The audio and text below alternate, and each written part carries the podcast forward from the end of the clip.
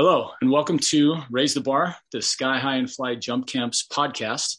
My name is Troy Haynes. I'm your host, a former UCLA high jumper of no great repute, uh, number four on the all time list behind some really great names. And uh, now I've been coaching since I graduated in 1988. It's been a long time, 30 something years. Um, and uh, this podcast has uh, arisen out of my Instagram feed where I just follow and athletes and trainers and jumpers and uh, high long triple, a little bit of pole vault, and um, the the search for the in this podcast is basically anything and everything that we can do to train and become better jumpers. Uh, that would include not just lifting and running and sprinting and plyos, um, but even uh, some unexplored topics yet, um, sports psychology, uh, nutrition. There's a lot of a lot of things coming up that we will be talking about as we we delve into other areas. Now, tonight's guest is a young man from uh, Fremont, Nebraska. He jumps at Midland University. His name is Shandon Reitzell, and he um, I saw this young man uh, on my Instagram feed, and um, I can't remember if I if I I think I might have asked you to if you wanted to post some jumps. I, I saw a seven two and a quarter jump somewhere. I don't know if I saw that uh, straight up, but I did see it eventually. And this seven two and a quarter jump, I'm going to tell you people out there, it is a monster clearance from what I saw. I don't know if it was just my angle, but I don't think so. I think it was pretty big. So based on that, I'm seeing not only a, a, great jump already at seven two and a quarter, which is is that two two twenty is seven two and a half, right? So two nineteen is 219, seven two and a quarter, right? So I made that height once in my career. Uh, the same day I made my my personal best. So um, one and only time I think I ever jumped to that height in particular. So um, I do remember that one, and uh, I don't remember making it by as much as, as Shannon did. So uh, please welcome Shannon Reitzell and um, Shannon. Amazing jump. Um, we we had a chance to talk a little bit. Um, don't you tell our, our listeners a little bit about your your athletic background before you got to Midland University? Um, yeah, so um, I went to high school in Houston, Texas.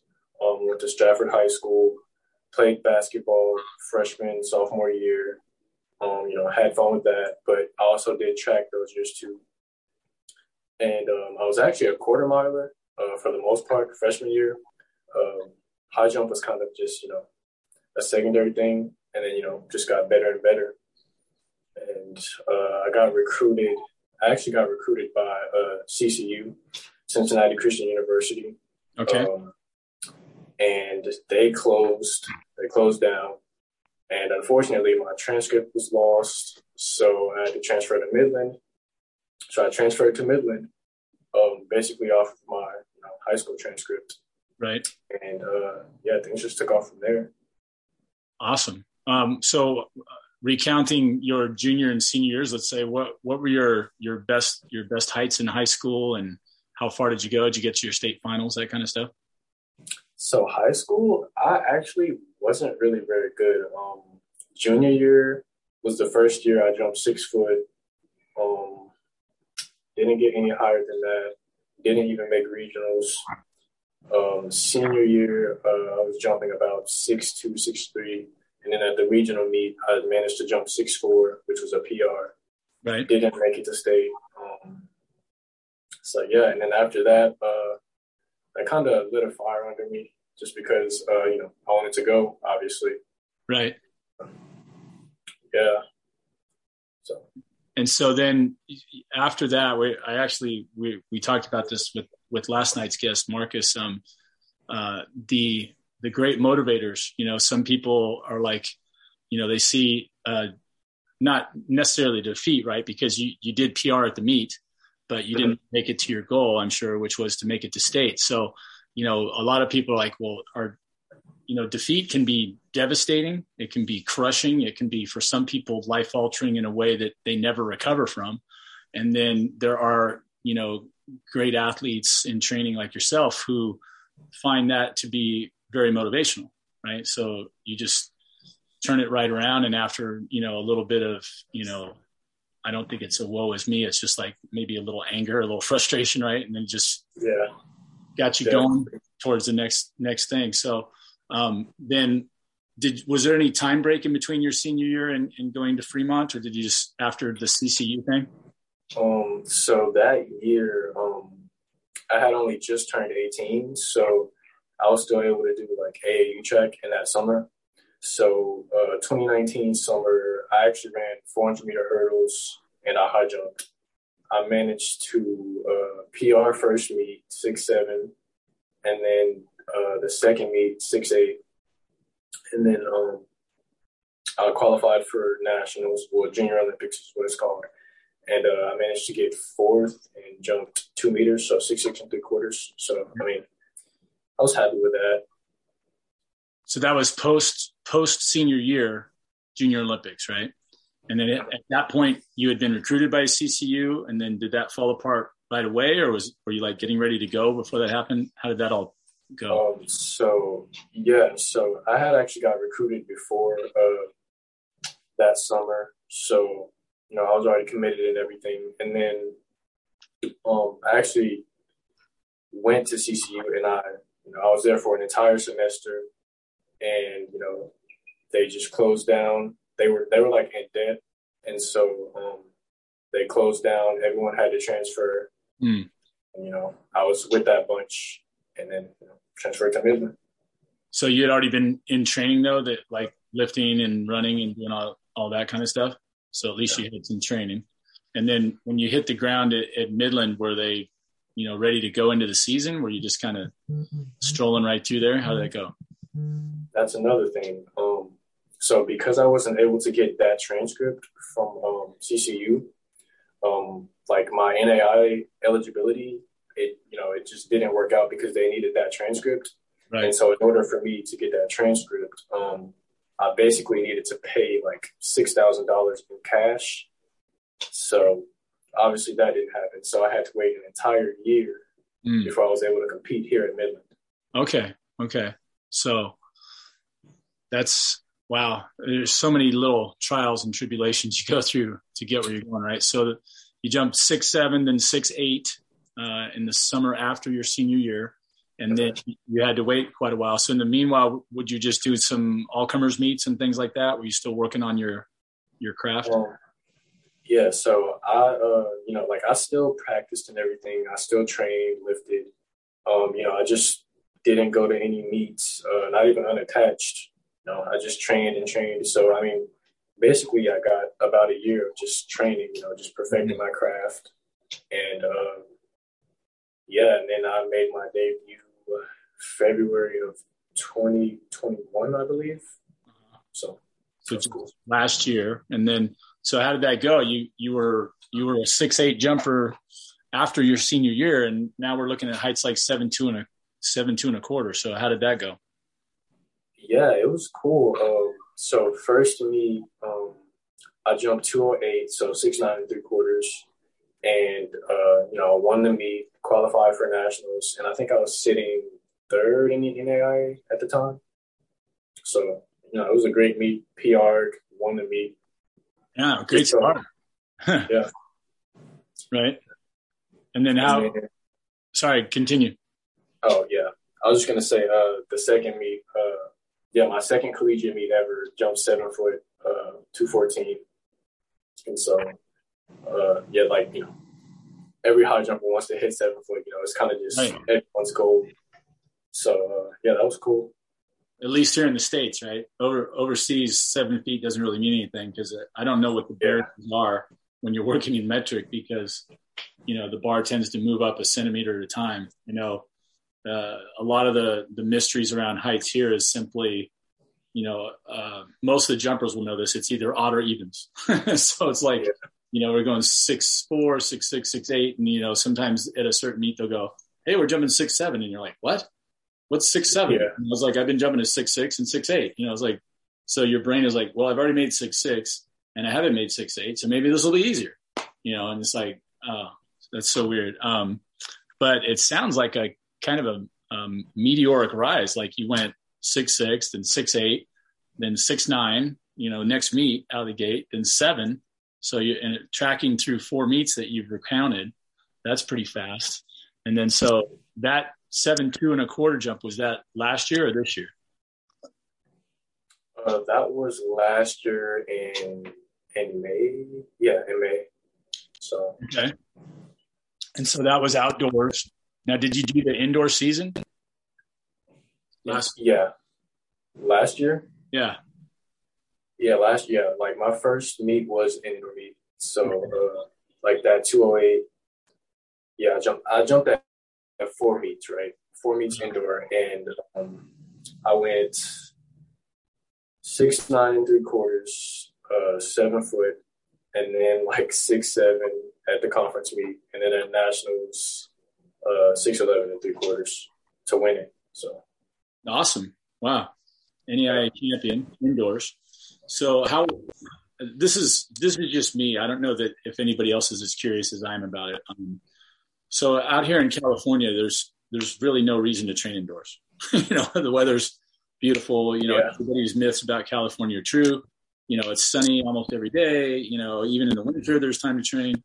Uh, it's it's not usually you know freezing cold with snow on the ground. You know, so it's like indoor meets were just in a way almost an, an oddity. You know, so in high school there was one meet back in the early '80s that I went to called the Sunkist Invitation, and that was the big big hairy deal. And they would invite you know, I didn't get to go till my senior year because I guess my junior year I jumped six eight. I flamed out. I didn't make it to the state meet, and then uh, somehow I got an invite to Sunk. I don't even remember. Uh, back in those days, I didn't know much about it either, and my coaches were probably more in tune than I was. was. So they they you know said, "Hey, you can go to Sunkist," and I had actually broken my hand playing football and was horribly out of shape. I was not ready to to jump, and this meet came up and then they stick us at this indoor place. I've never jumped indoor ever, and the the setup was it's wood. I'm like, it's wood. I got there and I'm like, nobody tells me it's wood. I've got these spikes that are basically feel like I'm sinking into the wood, and I almost can't pull my feet out while I'm trying to run. It was yeah. slow. It was too cramped for me. I was out of shape. It was just like a horrible experience. I hated it. And I remember going through training uh, after I graduated from UCLA, and I was actually training myself for a while. And I, I ended up asking Al Franklin, the meet director at the LA Indoors, what I needed to jump to get indoors. And he said, you know, jump seven two or something, and we'll let you in. And I think I jumped first meet out of the gate. I jumped seven two and a half at uh, Cal State Northridge, and I got back there, and it was the same thing that I hated in high school. It was wood. it was slow. It was I could not get off the ground. I think I might have made one height, so I, it was a big improvement. I no heighted at the other meet, and I was just like, "What? What is it about this that people find so attractive?" And I'm trying to think, you know, how does everybody jump so high at these other places? Now, back, you know, I'm telling you how old I am because Shannon's a, a, young, healthy man. I'm 58 years old, so this is back in the 80s. We we never saw video of anybody. We never, you know, all this Instagram is a revelation to me. I get to see all these great jumpers and I get to see training from, you know, the US and around the world. And I'm seeing all this stuff and I'm just soaking it up. I'm just like, this is great. And I see these indoor places where, you know, guys are running and jumping. And sometimes I've seen meets, you know, guys in basketball shoes, right? Beautiful, looks like an indoor basketball court with a pit, yeah. You know, and I'm like, dude, now that would have been fun. That I could do. I could run up and tomahawk dunk with the best of them. I mean, stick a pit out there and let turn me loose. You know, get the score, the the floor nice and squeaky clean, and and you know where you like when you feel the sneakers, you know, making that stuff where you could really run fast, and that would have been great, right? So yeah, I, when I hear indoors, I'm, my brain sees both ends because I'm like, I would have loved to have done it, but the way that we had it sucked. I hated every minute of it. And then I'm like, but I really would liked to try that because I used to hear stories from, uh, you know, a guy at UCLA named Lee Balkin, who was a seven three jumper in high school and ended up jumping seven six or better. And I'm sorry, Lee, I apologize. I don't know all your PRs, but he uh, outrageous jumper. And he was telling me about these meets where they would go and and find the wood floors, right? So they they would kind of test them and bounce on them and go, hey, this is pretty bouncy right here.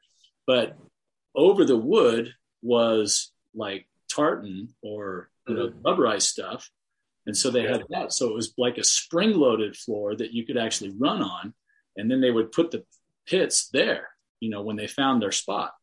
And I'm like going, man, I, I didn't get to jump at a place like that, you know?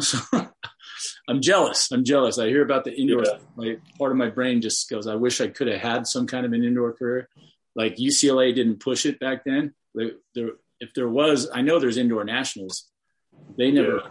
they never were pushing it when I was there. You know, I think after I left, they started, you know, and I, they might, may still be doing it now, but all right. So, uh, indoors and we're at seven, two and a quarter. And this is your sophomore year. You said you're a redshirt sophomore.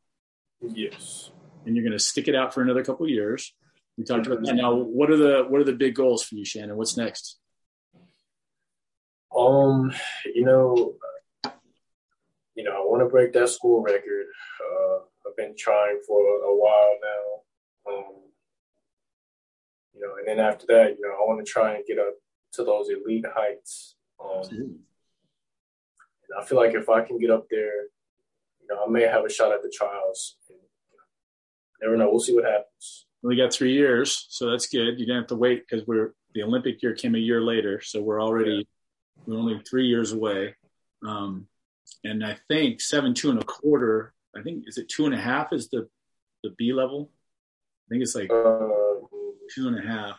Two, yeah, two twenty. Yeah, I believe so. Yeah, seven two and a half. Yeah, because uh, there's another guest I had on, uh, Robert Atwater from Michigan, who jumped two twenty when he was in his first year of college. I think in 2016, Wait. he got to go to the trial. Did you say Robert Atwater? Yeah, that's crazy. My coach is actually recruiting him. Really? Yeah, yeah. Well, I'm recruiting him too. So we're in a battle. I'm trying to get him to go to Vanguard. Um, that's awesome, though. Yeah, he's he's a great guy. We, we I haven't put that podcast out yet, but I, I have it in the can, so I'm I'm trying to get that one out. We're we're upping my production schedule here, so that's that's really cool, though. Yeah, I'll uh yeah I'll send something your way so you guys can can chat or something. Uh, great guy. He got to go to the trials, yeah, in 2016.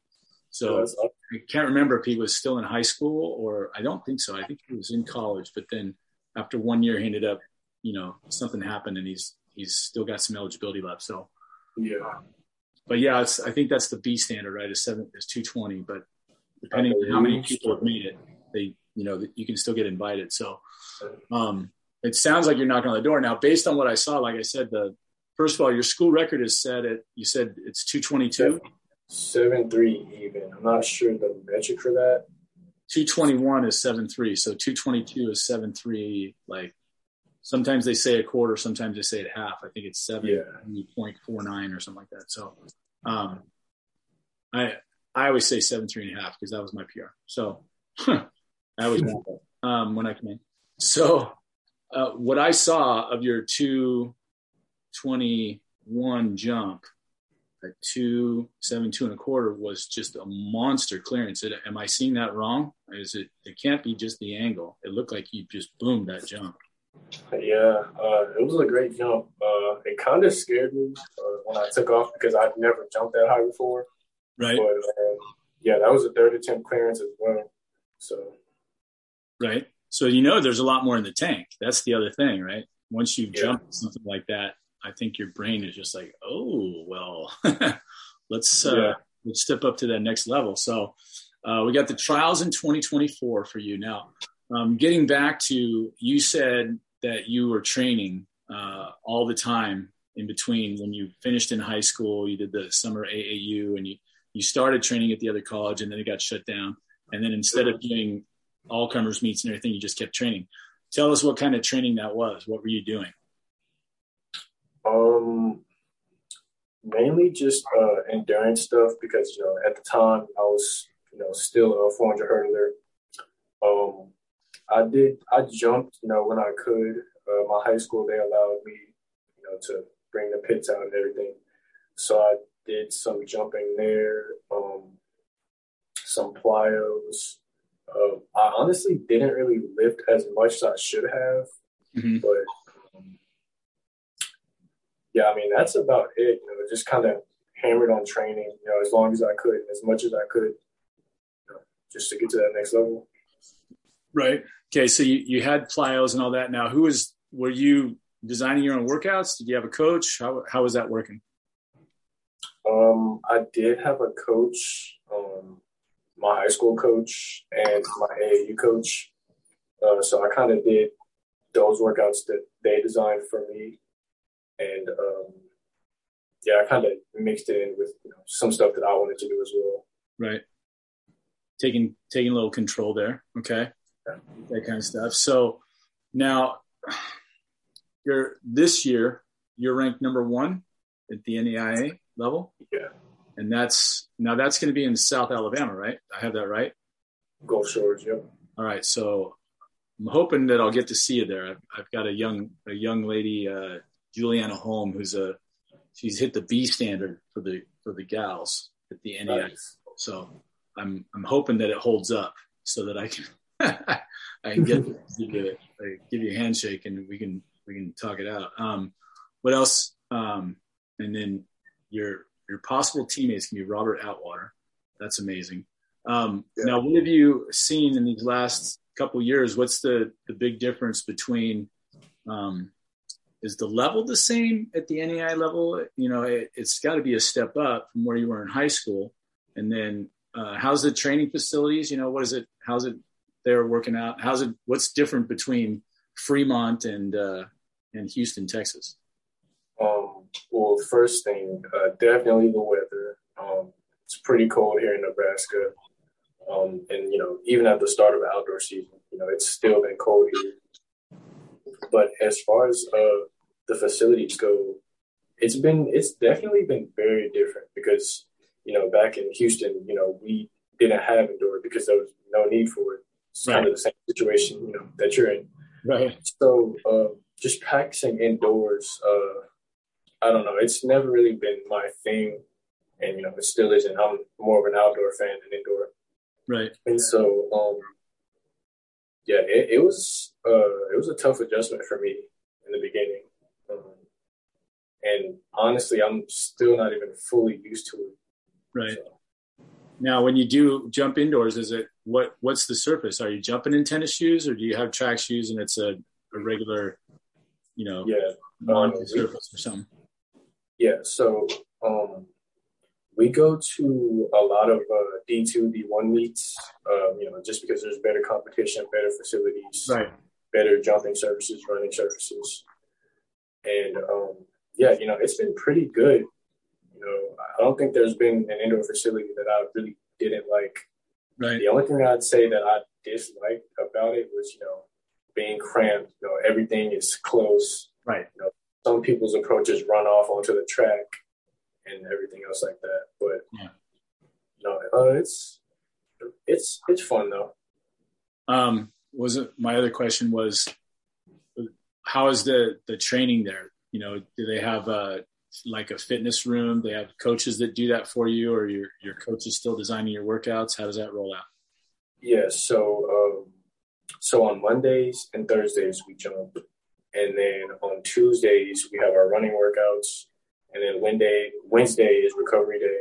And then Friday is like, you know, meet prep.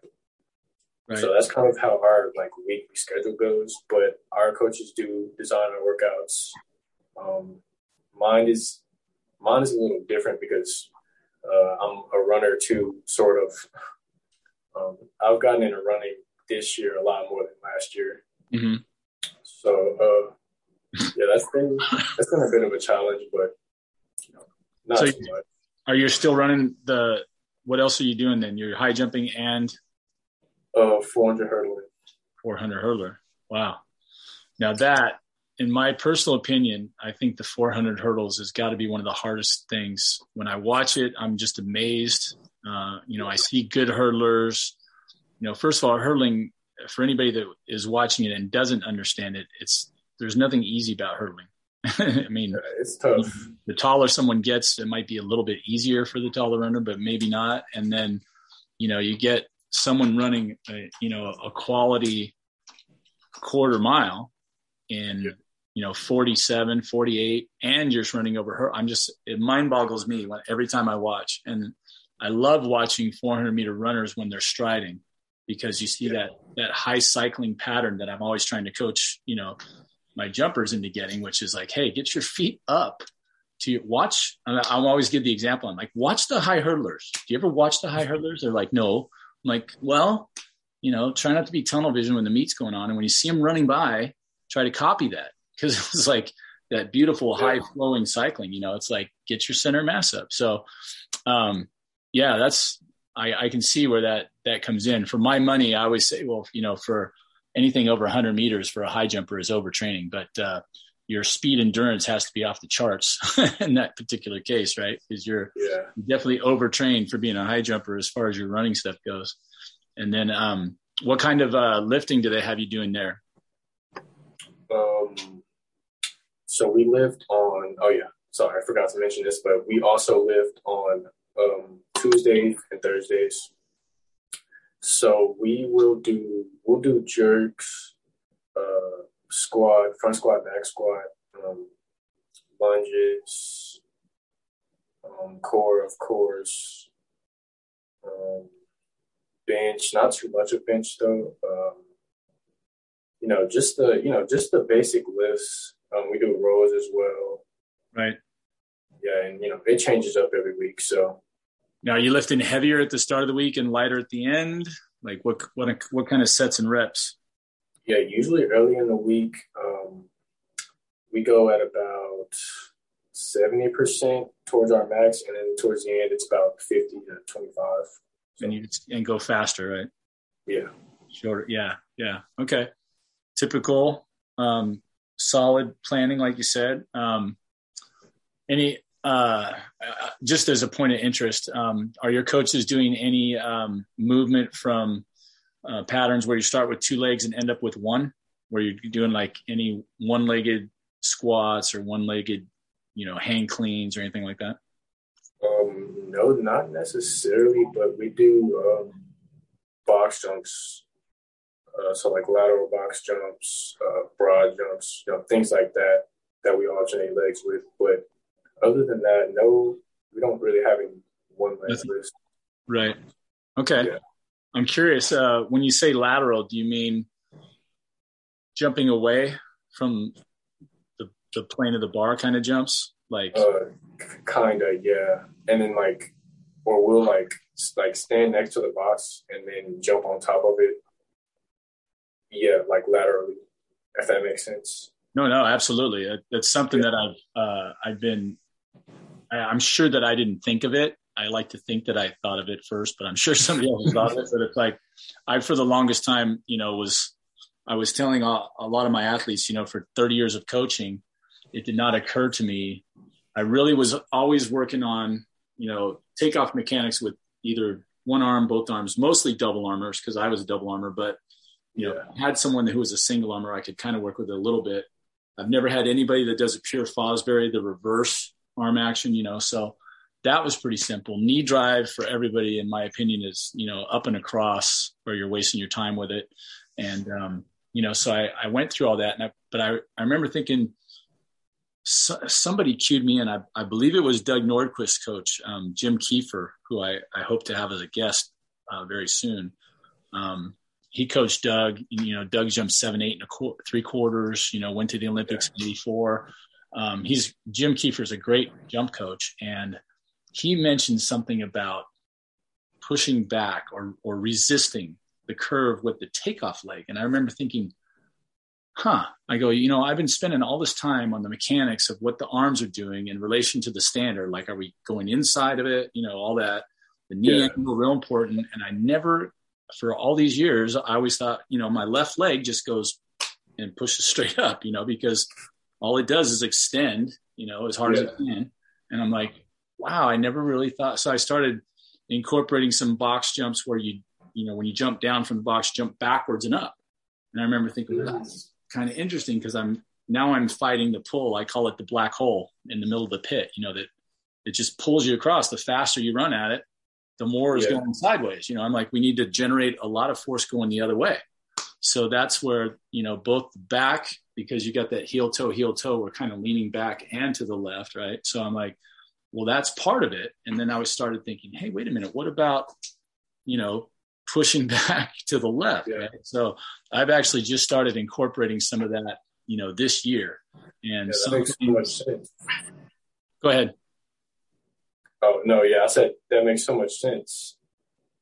Right? I mean, and but I'm sitting here going 30 years, right? Like 30 years I've I've been working on three limbs. I'm like, okay, way to miss, you know, the most obvious one when you're pushing off the ground with. So, you know, I've I've been I've watched just a few, mostly from soccer type stuff. You know, I haven't seen anything too outrageous on boxes yet. A couple guys that have jumped like over a box, you know, side to side. And the first stuff that I saw laterally was like my right leg pushing to the left. And I'm like, that doesn't do me any good. I think it's, I mean, not that it doesn't do me any good. It's just not exactly what I'm thinking of. So I'm like, I want to go lean the body over on the same angle as that leg and push to the left, you know, off of the left leg, which is much more awkward also. And, but I, I just think it's, it's got to become, you know, a part of what I'm doing. So I like hearing that when I hear that, I'm like, okay, okay, I'm not crazy. There's got to be, there's a part, you know, a part in there for that. Um, so is there any other uh, aspects of your training? I'm here. I am like trying to steal secrets. Um, first of all, you know, oh, the other thing we didn't talk about um, body types and uh, and idle. So, what are your your dimensions? I couldn't tell. You you tall? Uh, what do you got? Yes. So you know, a tall, slim guy, six three and one thirty seven. One thirty seven. Wow.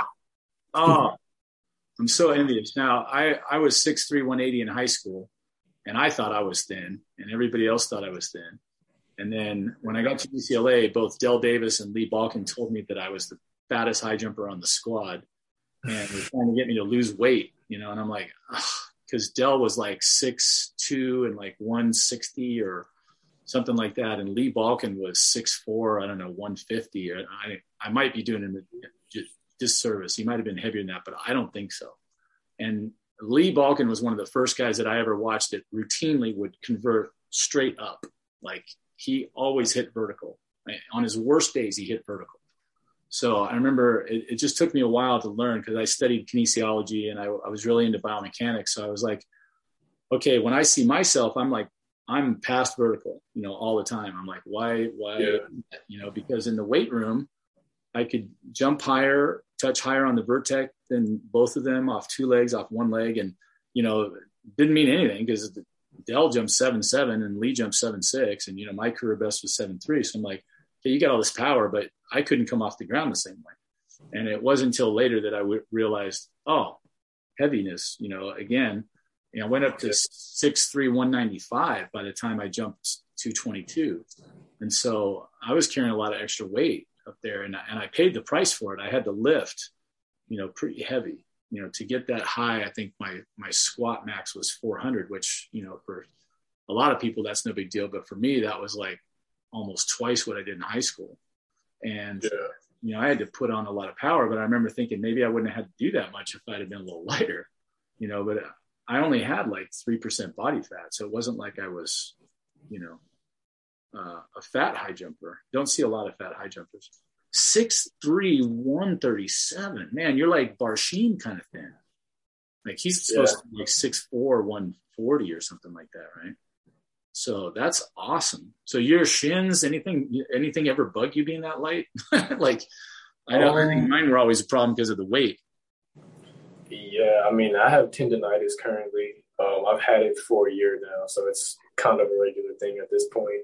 But yeah. I mean, other than that, not really. Yeah. Um, just just an aside, um, uh, this is part of both my professional business and coaching careers. I have just been following and excuse me implementing. Um, I don't know if you're familiar with the knees over toes guy. I'm going to tell him that I'm advertising for him on my podcast.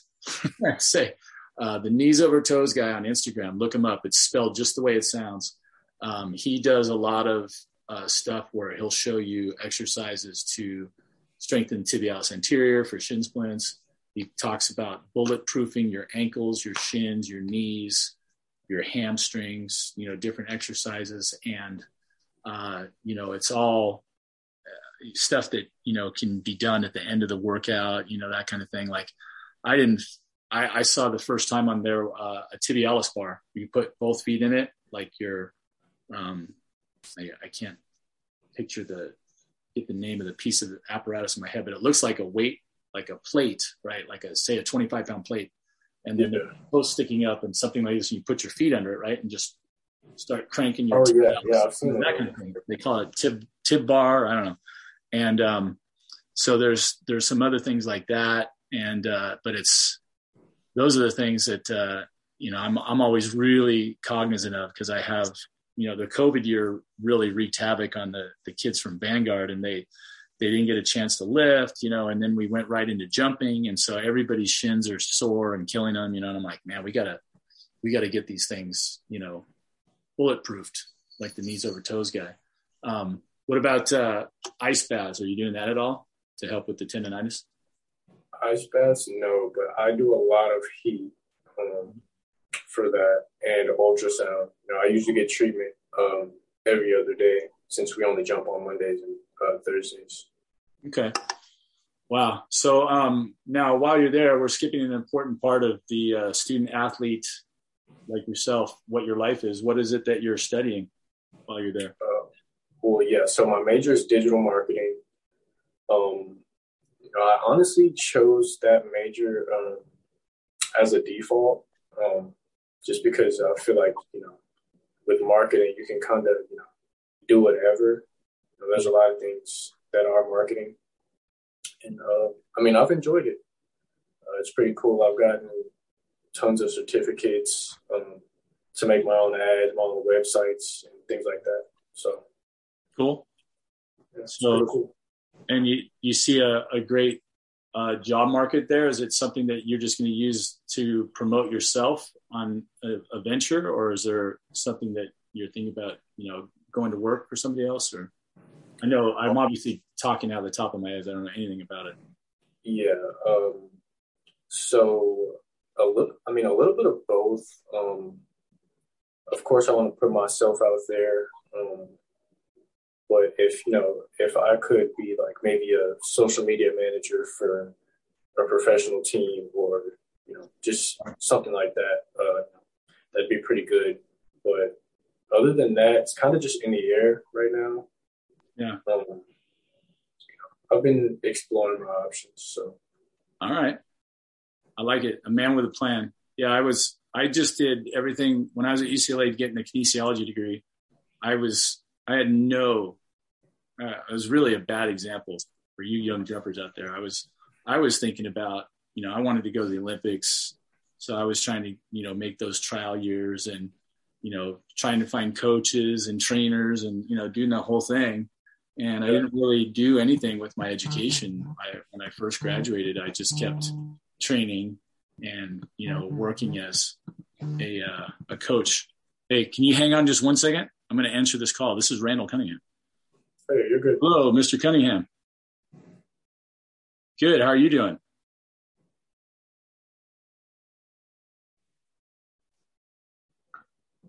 Awesome. Hey, I'm I'm glad you called me back. Yeah. Hey, so I'm I'm trying to figure out what's a good time for us to uh, to get together and do the podcast. What's what's good for you? Um, it just depends how much time you need because, like, I'm, i just got a lot going on. Oh yeah, yeah. Uh, generally about an hour. Um, I've been right now uh, doing usually when I get home from practice, you know, on my end is more close to six thirty or seven. So yeah. it's you know a quick hour from seven to eight maybe, or, or else we'd have yeah. to try to find something on a weekend. Yeah, I'm gonna have to put that one off, brother. I, I don't really have. I'm a pastor, so it's right. like I'm always counseling people. Yeah. And then besides that, coaching, I have three teams. I have a youth team, I have a high school team, and I have pros. And then with traveling, it's hard to do a lot of interviews. I mean, right. I can give you like, you know, 15 minutes, you know, a half an hour or something okay. like that, but it just takes my day. It seems like it just goes so fast, man. Oh yeah, I bet.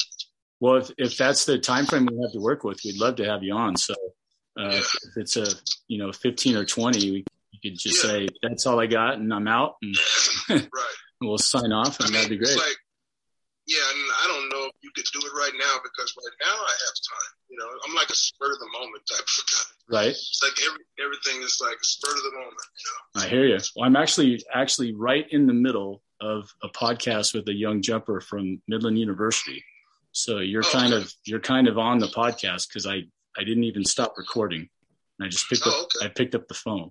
All right. Well, so, let me know if you have time because all I'm doing is picking up food right now, and I'm getting ready to go home. My wife will be home in about half an hour, and I'll hand her her nice dinner from PF Chang's. Awesome. Well, um, let me do this. I'm gonna. I will send you my Zoom call link, and uh, you can just call in, and we'll get okay, you out on the room. Okay. Okay. Okay. All right. Perfect. All right. Okay. Yeah. Thanks. Bye. How crazy is that? I just I just met uh, Mr. Cunningham. You know, Randall Cunningham. His daughter Vashti was jumping at Mount SAC this last weekend. Yeah. So let's let's get him in here. We'll both talk to him. This be awesome. Um, how am I going to do that? I got to copy my link that I gave you. All right. So give us a second. We're working with a technical idiot on this side. So my Instagram? To shut that off. And then I've got Shandon right here. And I sent this to him. So I'm just going to hit it and copy it. Copy. There we go. So I'm going to find him, Randall Cunningham. It's nice enough to call us back. Very generous, man. Uh, busy, like you said. I think he's a pastor in, um, he's in uh, Las Vegas. So uh, just getting a call back was, was awesome. Uh, let me see. Contacts. So slow. Real dinosaur here. Rand. Okay, so I'm gonna go send message, paste, bam.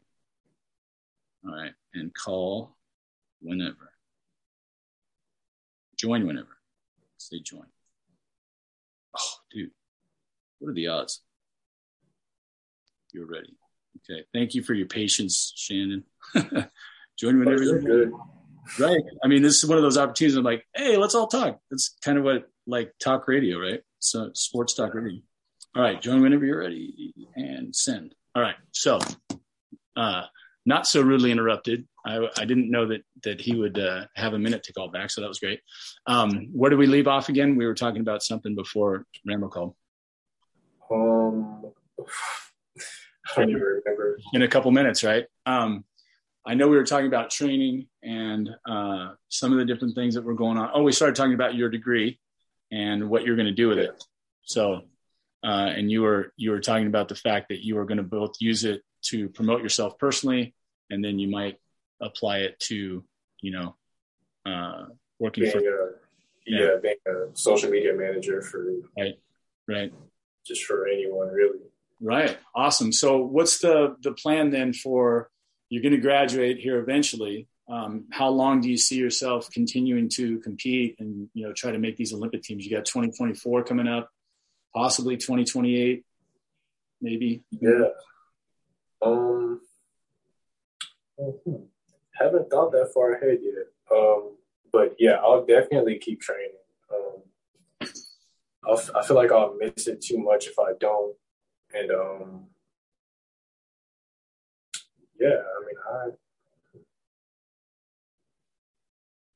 it's kind of hard, right? Somebody put, put on the spot. I gave it all my shots until I got to be about 28, and I figured I I didn't think I was going to get any higher, or I didn't, you know, I'd been trying for a while. So I was 22 when I jumped 222, and I never I never got any higher after that. So it was like I I trained, I started coaching, you know, and I had a couple minor successes along the way, but I never got to the same level. So it was like, okay, then eventually life takes over, right? So I was like, all right, I got to get a job. I got to get a real job, and uh, you know, pursue that. So, um, all right, well, we've got you penciled in for the 2024 U.S. Olympic trials um, because you only have to get another quarter inch in there somewhere to get the B standard unless it goes up. Um, and then we're looking forward to meet in South Alabama shores. That you said? Yeah, yeah, Gulf Shores. Gulf Shores. I've never been. Um, have you ever been to Alabama?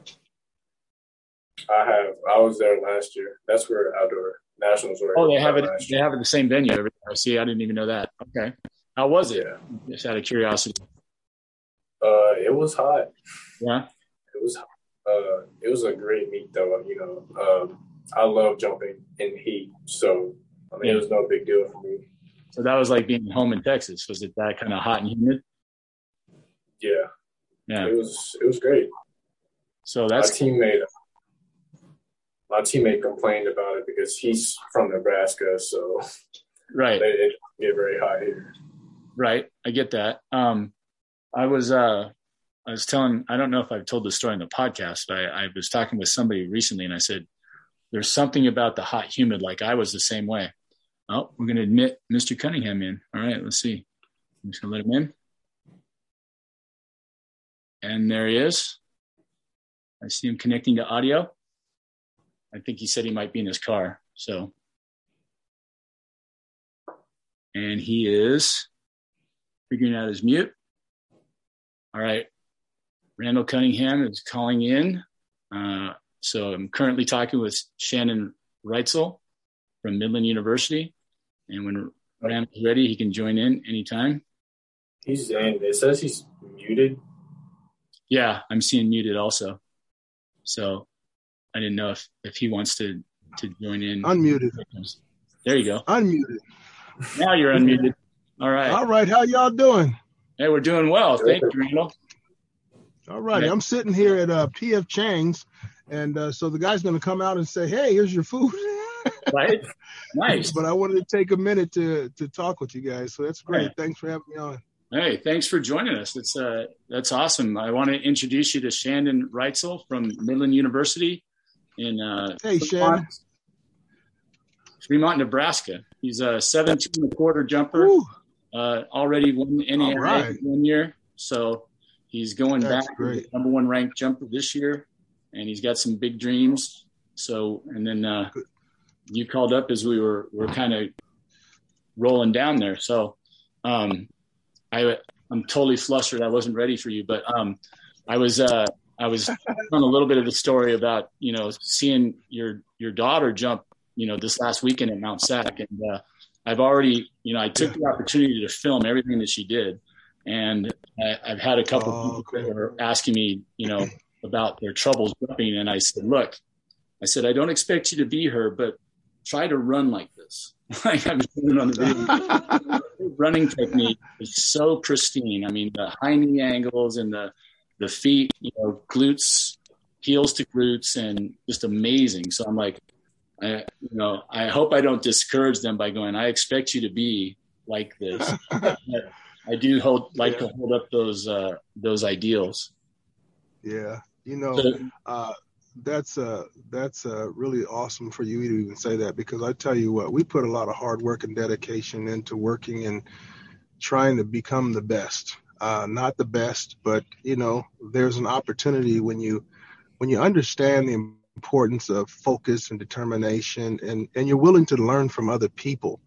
Uh, and then my daughter, she she listens to me, which I'm just grateful for. right? Yeah, that's not oh, yeah. with a father you know daughter son relationship in coaching, right? Right. Yeah, it takes a little time. yeah. yeah. Well, now tell us a little bit about your background. We we all know about the football, but uh, not not many people knew that you'd been a, a high jumper in high school. Yeah. Um, you know, I started high school in the junior high. There happened to be a, a pit at Santa Barbara Junior High and Santa Barbara High School. And uh, I just liked, I was just hyperactive. So I just went out there and I started jumping. And the next thing you know, whatever competitions we were in, I was at the top. And, you know, I think I was jumping probably five feet, five, two, five, six in middle school. Right. And middle school, middle school went to ninth grade. And then when I got into high school, there was uh, Charlie Bolden, and he was a better jumper than me. So I, I learned a little bit from him, but I didn't understand anything about weight training and, you know, just right. plyometrics and things like that. So, but I was self taught. I did not have a coach, so I had to really learn on the curve. And yeah. I had to set the set the pits up. We had what's called a cloud nine. I don't know. You might be a little too young for the cloud nine. It was a blow up. It, it was a fan that blew it up, and okay. you had to land in the middle. Of, you had to land in the middle of the pit. it was like a parachute. Yeah. yeah. it was a parachute material. Uh, I wasn't in sawdust and things like that, but finally the uh, UCS pits or whatever they were, they came out, and we only had a a uh, a pole vault pit. So I would put the stands by the pole vault pit, and I would jump off the grass. Right. And and so I just fell in love with it. And I ended up jumping 6'10, and then they measured the bar and said, Well, it's only at 6'9. I said, Well, I jumped 6'10 because that's what it was at. you know, I jumped. Well yeah, I'm saying. And so that was my experience with jumping. Uh, I didn't, I wasn't able to jump in college because UNLV didn't have a men's track team. So okay. uh, went in the NFL and did my thing and came back. And next thing you know, my kids are growing up and there's a pit and they jump and I'm going like, okay, well, I know about high jump. Yeah. So what I did was I took my weight training from high school and in the pros. And then I studied a lot of Russian, Eastern Bloc, East German, just what they do, like how they manipulate their bodies and the importance of rest. And then I incorporated uh, basically nutrition and rest and a serious deep determination. So yeah. the training that we have is not um, it's it's different. It's mm-hmm. not like everyone else. A lot of people know we do not jump a lot. We don't pound our body, and uh, a lot of it is really just focus and a lot of inner strength. Yeah. Okay.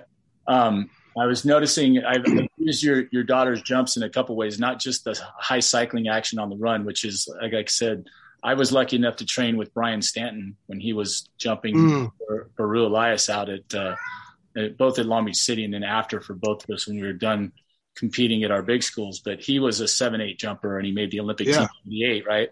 And he had that yeah. really high knee action with the high cycling. And so I love that, but I can't find any film of Brian, right? Because oh yeah, we're just too old. So there's, there's ah. so, little, so, little, out there. You know, I was competing yeah. back in '86 in college, so um, right. I can't find anything of his, and I I have it in my head. I remember how it looked, and so when I see examples, like I said, I just I copy them, I stick them in folders, uh, whatever, you know, off of Instagram. And then the other thing I've noticed is her what I call a slide step, that fast short takeoff step, you know, where the ultimate. Yeah, the, the old, all the other things are high cycling, high cycling. Like I watched your daughter's yeah. foot as it comes around, it goes all the way to her glute every time and up off the ground, boom. But that mm-hmm.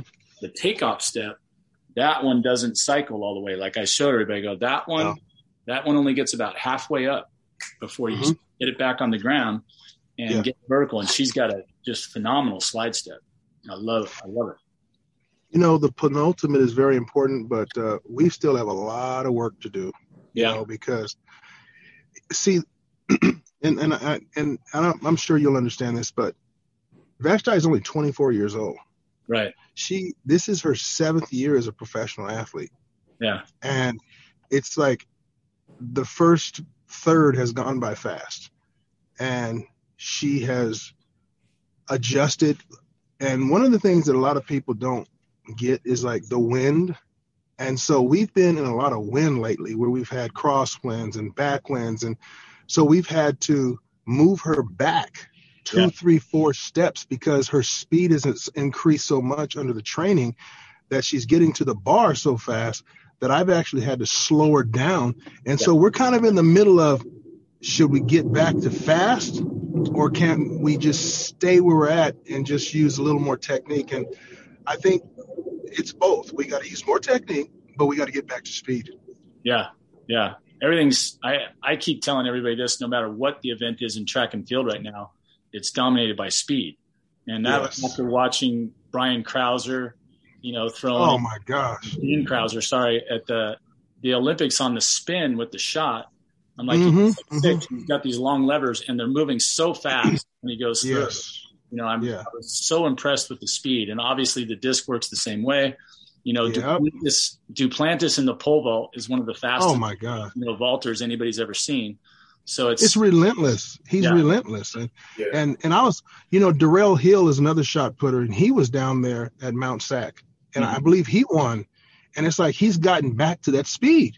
Yeah. You know, and, and as big as those guys are, it's I mean, Armando as a pole vaulter, it's it's one thing to see him, you know, he's got the perfect body, Right. You know, he's got the the abs, you know, galore where he's got so much power in his core right. that he's going to be able to pull up really hard. You know. Yeah. But um, to see the big guys doing it, it's it's it's amazing. That yeah. speed. Yeah, speed speed's everything. I mean, the the guy that won the decathlon from Canada, you know, he breaks the the hundred meter decathlon record, but it's like, yeah. I mean, it was fast. It was fast yeah. And then, you know, we watched all his events and he was PRing all over the place, the pole vault, his long mm-hmm. jump mm-hmm. and everything. I'm just going, dude, speed rules, you know, right now. Yeah, it is. Yeah. It's important. It's a, and if you look at a lot of the jumpers right now, um, whether it's Mahuchikh, uh, Mutaz, Mutaz went through a period as a, as a male jumper where he, it seemed like he slowed down and, and he was not jumping as high now right. he's he's rolling back in there, and uh, Tamberi from from from Italy. I mean, you see these guys in there, and it's like it's almost like dangerous the way they come in there. You know? Yeah, absolutely. Yeah, we're talking um, with Shandon Reitzell also and Randall Cunningham here on Raise the Bar, the uh, Sky High and Fly Jump Camps podcast. Um, what do you what do you feel about that, Shandon? About the speed aspect? because he Shandon's a 400 meter hurdler also. Oh, yeah. So um, yeah, it's been a big part of uh, my success so far. Um, you know, almost every time you know I mess up a jump, it's always a speed problem, mm-hmm. almost always. And then you know I've watched guys like um, uh, Brandon Starc, um, even a little bit of Derek Drouin. You know, mm-hmm kind of just trying to add those things to my approach. Right. Jumper, and uh, it's helped a lot. Yeah. So, Derek Derek Drouin in the 2016 Olympics was amazing. I remember watching yeah. that because oh my god, neither, yeah. neither Bondarenko nor Barshim were, I think, at their healthiest, but right. nobody expected him to win, and he he just I never saw him miss first of all, and then I'd never seen how fast he just seemed like he was like you said just he was flying in there so fast and then he's hitting his takeoff and then he would flip around. I mean, he was almost landing on his hands and feet like a cat, you know, and that's after seven, nine and three quarters. I'm like, I've never seen rotation like that, even on a lower bar, you know? So it was like, and then that was five years ago, you know? So, and then like you said, Barshim, the, the body type and the speed are outrageous. Bondarenko's six, eight, right. And runs a big guy. He runs like an animal. Is he, is he that big? Oh yeah. my God. He's yeah. pretty tall. I saw, I saw, I saw, I saw him at the uh, in Doha, Qatar, mm-hmm. and I, I, don't think he's that tall. I think he's no. probably six four, maybe six five tops. I thought he was six eight. I'm thinking of because I'm yeah, because I'm six. I'm six four and a half, and I know that he was the same height as me, maybe a teeny bit higher. Yeah. Okay. I, yeah, I thought, and he and he didn't jump. That was the craziest thing. I couldn't believe he didn't jump. Right. Yeah, in, uh, he, world he's always beat up. He's always a, a little. I don't know necessarily frail, but always yeah. seems like there's something something bugging here and there. You, you um, know, I was uh, I know uh, uh, Drouin's coach, great coach, and uh, when when you look at Drouin, you see this tall decathlete looking guy, right. and you're yeah. thinking, man.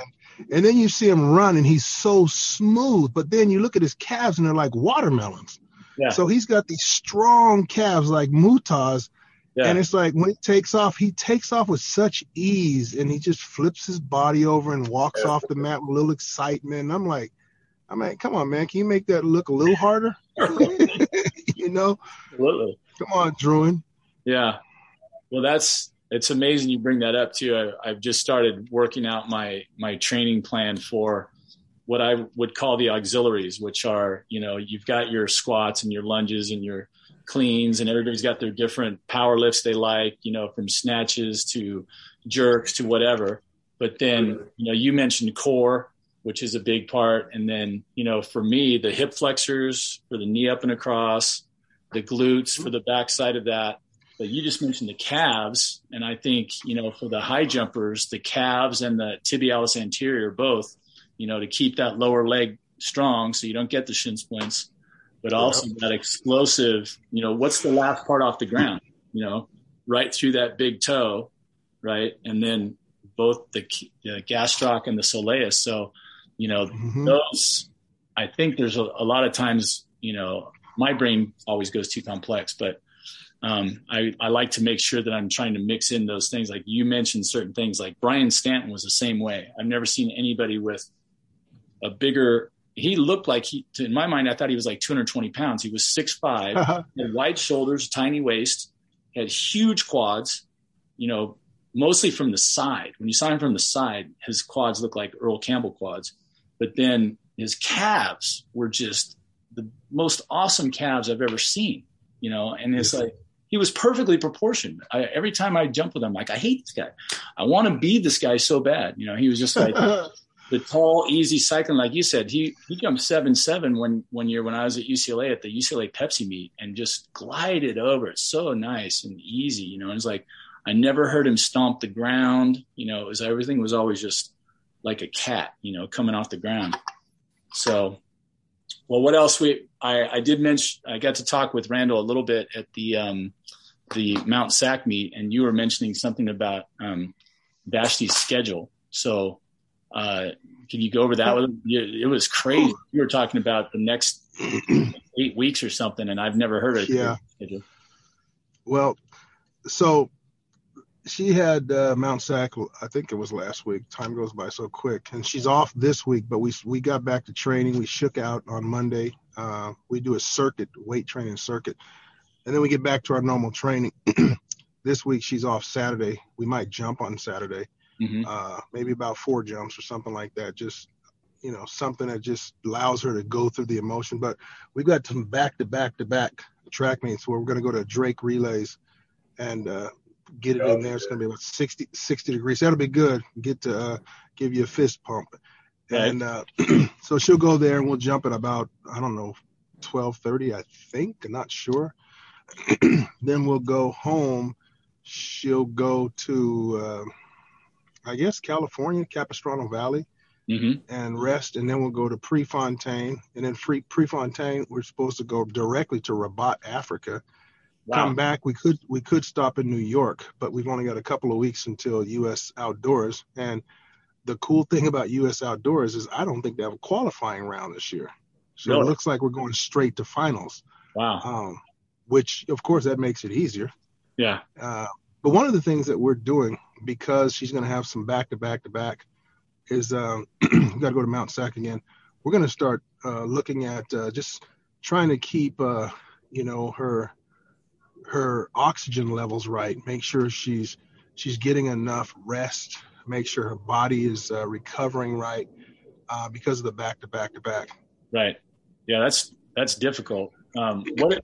just out of curiosity, Rabat, Africa, like that. That's a huge trip, right? It's not a short deal to get over yeah. there. And then, is there anything you have to do, like yeah. as far as I mean, I know there's malaria and different things in Africa, right? I mean, what what is that going to entail, like uh, on the medical front? Is there any kind of, you know? Well, it's a it's well, it's a beautiful place. First of all, it's uh, like right there by Morocco, so mm-hmm. it's the the western edge up there, right underneath Italy and all of that. So it's right. right there before you get. I don't even know if they consider it Europe, but it's right there on the tip of Africa. Okay.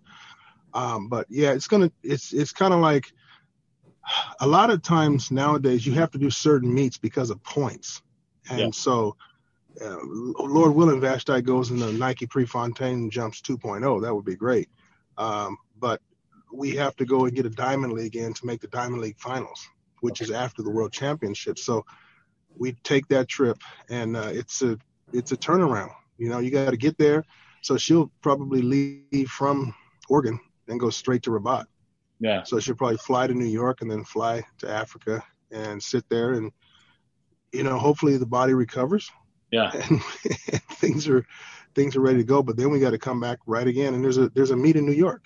And yeah. we're gonna hopefully we'll be able to pass up on that one and uh, just get back home. Yeah. Wow. That's that's uh the blessing and the curse, right? You, as you get more famous and get got to travel around all these great places, but it's it's hard yeah. on you. So uh, I like the way that you're mentioning the the importance of the rest and all that stuff. Yeah. And, you know, I think times as jumpers, I'm sure you know we've all been through there. You jumping six ten in high school, you know, the shin splints, the this and that, and it. I think the part that we've missed sometimes is it's jumping is fun. So that's one of the things. I mean, jumping over yeah. stuff is always fun, and it's always hard. the kids are like, "Come on, we want to jump," and I'm like, "You can't jump every day." it's like no, it's not no. good for you. Your shins, your knees, everything's going to give out. You know, it's like, but they want to because they're young, and you're like, yeah, trust me, it, it it's not going to work. You can't jump every day. We're, you know, we're blessed because uh, Vashti has a Nike contract, so Nike uh, has allowed us to design her shoes. So she has um, shoes that are um, designed according to her foot and there's a foot mold that she was in and scanned her foot and so her shoe fits are perfect right and you know and and then we're able to i mean she she she gets excited about it because you know they just made her a new shoe and they always make her new shoes she normally jumps with brand new shoes she right. likes having a brand new shoe and so it kind of allows her to feel the spring in the shoe and to to feel good about you know you look good you play good right. and so that's something that's cool. And recently, just as of yesterday, they have redesigned and given her a whole new wardrobe. Wow. Like she doesn't have a normal kit like you give a kit. And when you see it at Nike Prefontaine, it's going to blow people's minds. Yeah. You know, awesome. It's kind of in, it's kind of in the form of what they were doing with, uh, um, Lolo Jones and, uh, uh, uh gosh, uh, Kersee and, and different people where Flojo, I'm sorry, Flojo, where she has this freedom to have one leg on, one leg out. They're, they're allowing Vashti to do some of these same things, which Nike is is very creative and it allows the athlete to really get to the point where they might be going through something and it's like this extra joy comes. So uh-huh. they're like, oh, they care about me, and it's like you got this new world, and you go out and you feel good about yourself. So that's kind of where she's at. Yeah. And so it allows all of those other things to go off to the side and she can go with joy when she's performing rather than have to worry about I'm beat up, I'm tired, you know, I didn't jump enough, my body didn't recover. Uh, you know, it's so it's like Nike's doing good things and Red Bull's doing good things with her and she's happy. And that's where I think uh, a lot of the athletes need that. Yeah. Yeah. Well, I I'm this is awesome getting to hear this side of it because there's so many so many jumpers, you know, obviously aspiring to get to the level that your daughter's at and to, you know, reap some of those the benefits, not just, you know, the glory obviously or the, you know, the the monetary stuff, but it's like, you know, just hearing that, I was thinking, first of all, when you said about the shoes, I'm I'm my brain is just like, okay, so how engineered can we get? Like, can they actually uh-huh. can she get tilted to the left? like, do they? Yeah. Oh yes, everything, everything. Yeah. Um, w- when they scan her foot, the thing we did was we took the Nike high the Zoom High Jump 3 mm-hmm. and she went 199 in high school with that when she had just turned 18 years old. And I said, can we just look at the shoe and just instead of creating a brand new shoe for her, let's start cutting this shoe down. Right. Let's take all of the unnecessary things off of it. Let's change the fabric can we put a waterproof fabric that's lighter? Can we make the tongue of her shoe more comfortable? Can we make her heel more comfortable? Um, can we um, use a fabric that's lighter? Can we take her her strap instead of it being a thick leather strap? Let's make it a, a different strap. Right. Wow, that is crazy. Yeah. Yeah. I love that. And so the ability to do that at all, that's awesome. Yeah. I lost you for saying, oh, no, we just lost the, uh, the video. But I'll be right back. No worries. Oh, how awesome is that? So my daughter's my daughter's calling me right now. And all right. she's in Texas with Texas Tech. So I'm gonna have to let y'all go and uh, until the next time. Well, Mr. Randall Cunningham, we are blessed to have you on the show with us, sir. Thank you for for uh, so graciously spending your time with us. And uh, yeah, and good good luck to you, my friend, as you as you continue to jump see you at Drake. For sure. Thanks. Awesome. Yeah, it's going to be pretty awesome. All right. Okay. All right. Thanks for your time. You know what? Hold on a second. Yep. Okay. Good deal. You be blessed. All right. Bye. Bye. How awesome was that? That was sick. I'm so stoked right now. That was great. Um, yeah. So yeah, the the building of the shoe, man, that's another thing. I I think uh, I was just in the dinosaur era. Like I had, we just didn't have great shoes back when I was jumping. In the in the 80s, they were still selling shoes in one shoe. So you'd get a high jump shoe a lot of times, and then you'd have to get another shoe to go with it. And then um, yeah. when they did start making the really nice pairs, you just couldn't find those normally. Like uh, I had a, a young guy. I, I wish I, I'm going to look for him now because this name is coming up. And anybody listening to the podcast, if you know how to get a hold of Matt Page, he was uh, competing. I believe he was an ASICS athlete because he gave me a pair of ASICS shoes. When I told him I didn't have any shoes, he was like, "Here, I've got an older pair," and I jumped in those until they broke, like a week before NC2A's my senior year and they were great shoes, right? And then all of a sudden, I'm in these Adidas that had kind of slick bottoms. I did not like those shoes. It was like right at the end of my senior year when I was going to Pac 12s or Pac 10s then and NC2As, I had to switch shoes and I did not like those other shoes.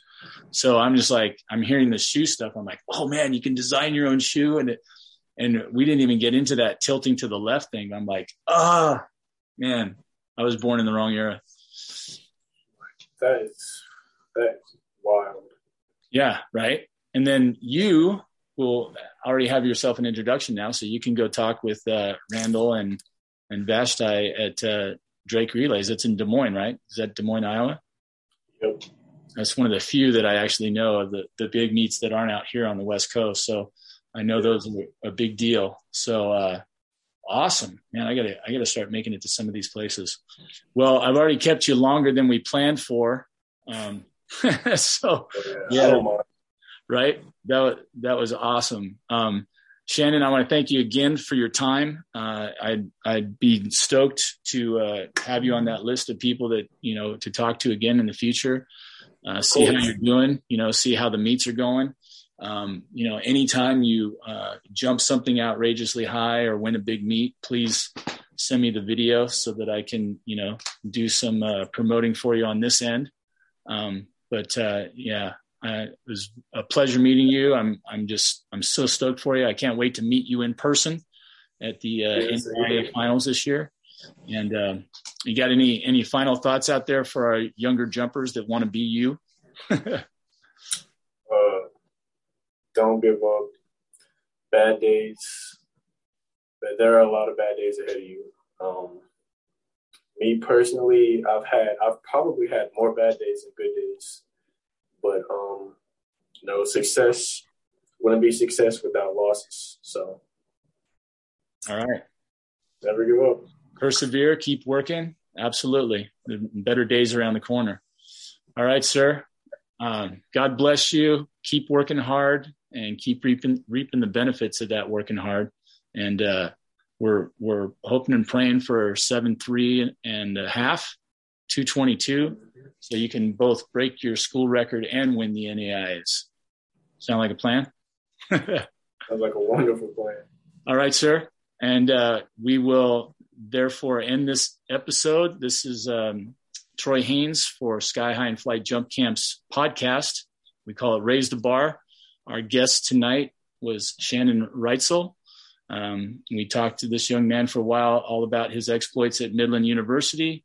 Um, and he's got some big meets coming up. And then we were really crazily blessed to get uh, uh, rudely interrupted by Randall Cunningham. So uh, that was great. We got to talk with Randall about uh, his daughter Vashti and her training and uh, just all kinds of great stuff. So um, looking forward to see uh, and advertise this so everybody can get to listen. All right, sir.